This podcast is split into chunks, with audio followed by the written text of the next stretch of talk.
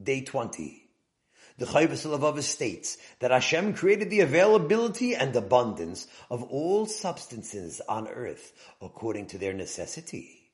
This means that since it is impossible to be without air for more than a few minutes, Hashem made it available everywhere and for free of charge. The second most available substance on earth is water. Almost everywhere we dig, we will find water. The next most abundant substance is vegetation, including grains, fruits, and vegetables, which are so important to our existence. Diamonds, which are not essential to life, are much more rare and therefore very expensive as well.